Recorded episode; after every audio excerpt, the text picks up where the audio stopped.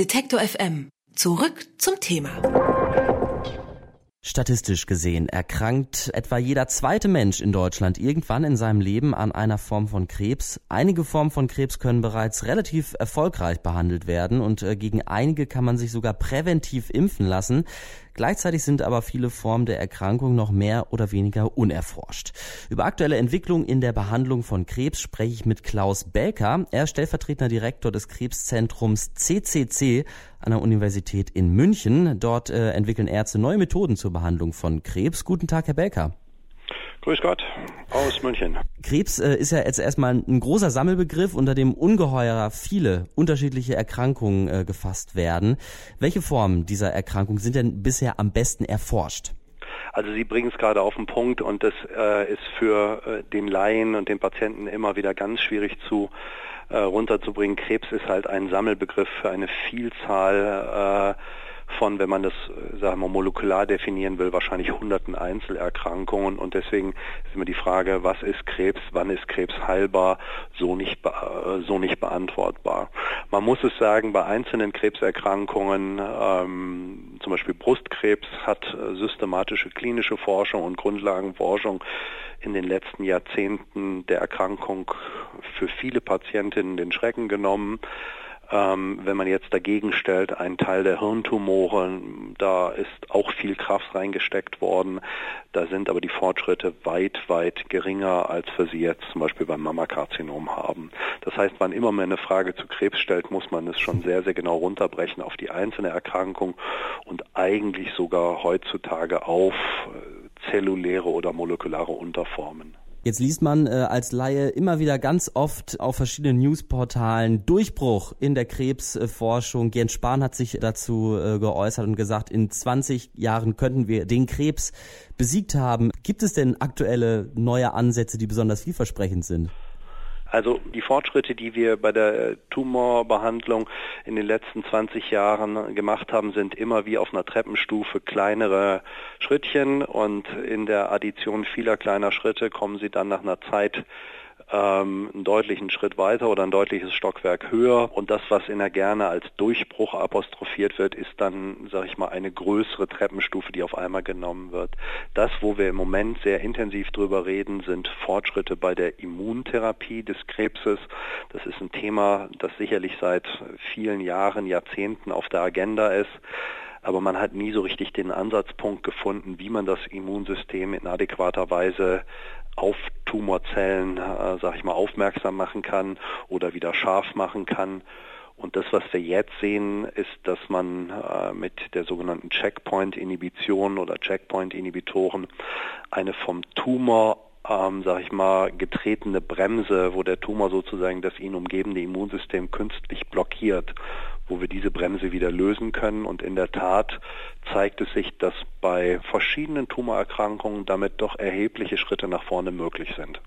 Gehen wir mal weg von den äh, ja klassischen medizinischen Behandlungen. Es gibt ja auch ähm, meinetwegen so psychosoziale Begleitung einer Therapie und vielleicht auch so, ja, was man so Einstellung der Patienten äh, nennen würde. Wie wichtig ist das? Also das ist eine sehr komplexe Frage, ähm, weil, sag ich mal, zwei Themenkomplexe gleichzeitig adressiert werden. Auf der einen Seite hört man, nur wenn du stark bist, nur wenn du keine Sorgen hast, nur wenn du keine Angst hast, kannst du den Krebs adäquat bekämpfen.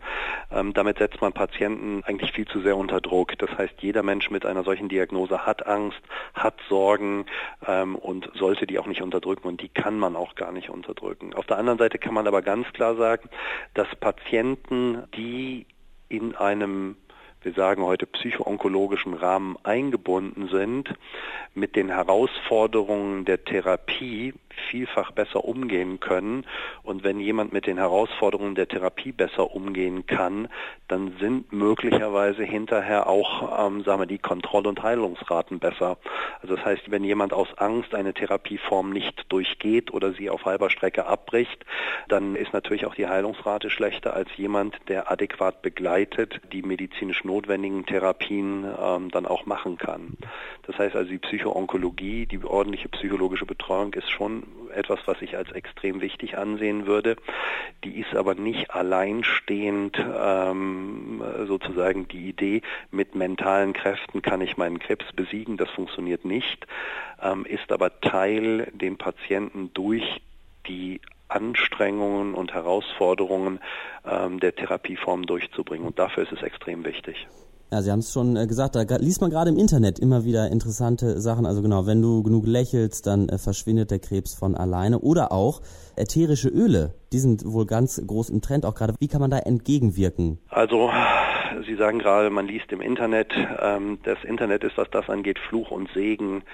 Ähm, weil auf der einen Seite bietet es vielen Menschen oder bietet es eigentlich allen Menschen Zugang zu auch Spitzeninformationen. Auf der anderen Seite ist das Internet ähm, komplett ungefiltert. Das heißt, man kann ertrinken in Mengen von Pseudo-Informationen, schlechter Informationen. Ähm, ich bleibe immer dabei, dem Patienten zu sagen, ja, Information ist gut, aber bitte, bitte, bitte die Informationen, die man zusammenträgt mit den betreuenden Ärzten, insbesondere wenn es bei einer Tumorerkrankung ein sagen wir mal, überregionales Zentrum ist, abstimmen, wenn man sich da nicht aufgehoben fühlt. Es gibt die Krebsberatungsstellen, ähm, die man äh, an vielfachen Orten, äh, sagen wir mal, äh, zuletzt am äh, Deutschen Krebsforschungszentrum, aber auch an den lokalen Universitätskrebszentren oder sonstigen Krebszentren hat, die immer wieder anfragen und ganz besondere Vorsicht bei Heilsversprechen sozusagen. Ähm, wir haben etwas, was die Schulmedizin nicht kann. Ähm, wir haben etwas, was nebenwirkungsarm Krebs wegmacht, ähm, was von den Krankenkassen nicht bezahlt wird. Da muss man immer eine sehr große Vorsicht haben, weil eigentlich ist flächendeckend die Versorgung mit dem, was funktioniert, in der Bundesrepublik zu einem sehr, sehr, sehr guten Niveau gewährleistet. Punkt. Das heißt, man muss selber ein bisschen kritisch mit den Angeboten im Internet umgehen. Wenn Sie jetzt gerade so Sachen ansprechen wie ätherische Öle, das kann im Rahmen einer unterstützenden Maßnahme zum Kraftschöpfen beitragen, ist aber sicherlich nur etwas, was ein ganz kleines Mosaiksteinchen ist. Und wenn solche Positionen dann auf einmal Raum einnehmen, dass das auf einmal essentiell wird oder versprochen wird, mit der und der begleitenden Therapie kann man auf einmal wirklich große Schritte machen, dann muss man einfach Vorsicht walten lassen. Ich habe es eingangs gesagt, statistisch gesehen etwa jeder zweite Deutsche äh, erkrankt äh, an Krebs. Um das Gespräch jetzt ein bisschen ähm, ja, positiv ausklingen zu lassen, wie groß ist denn der Anteil der Patienten, deren äh, Krebserkrankung als geheilt gelten kann? Das ist eine relativ äh, komplizierte Frage. Schlicht und einfach müssen Sie die runterbrechen auf die großen Tumorentitäten und dann auch auf die jeweiligen Stadien. Wenn man jetzt sagt Brustkrebserkrankung oder Prostatakrebserkrankung, da ist ein überproportionaler Anteil der Gesamtheit der Patienten, die diese, die diese Diagnose bekommen, heilbar. Ähm, wenn Sie kleine Hauttumoren sind, dann ist die, ist die Anzahl dieser äh, mit einer schlichten Chirurgie heilbar. Wenn Sie aber im anderen Ende der Fahnenstange gucken, deutlich fortgeschrittene Tumoren der Lunge, der Speiseröhre, des Magens, des Pankreas sind heute zu einem großen Anteil immer noch nicht heilbar.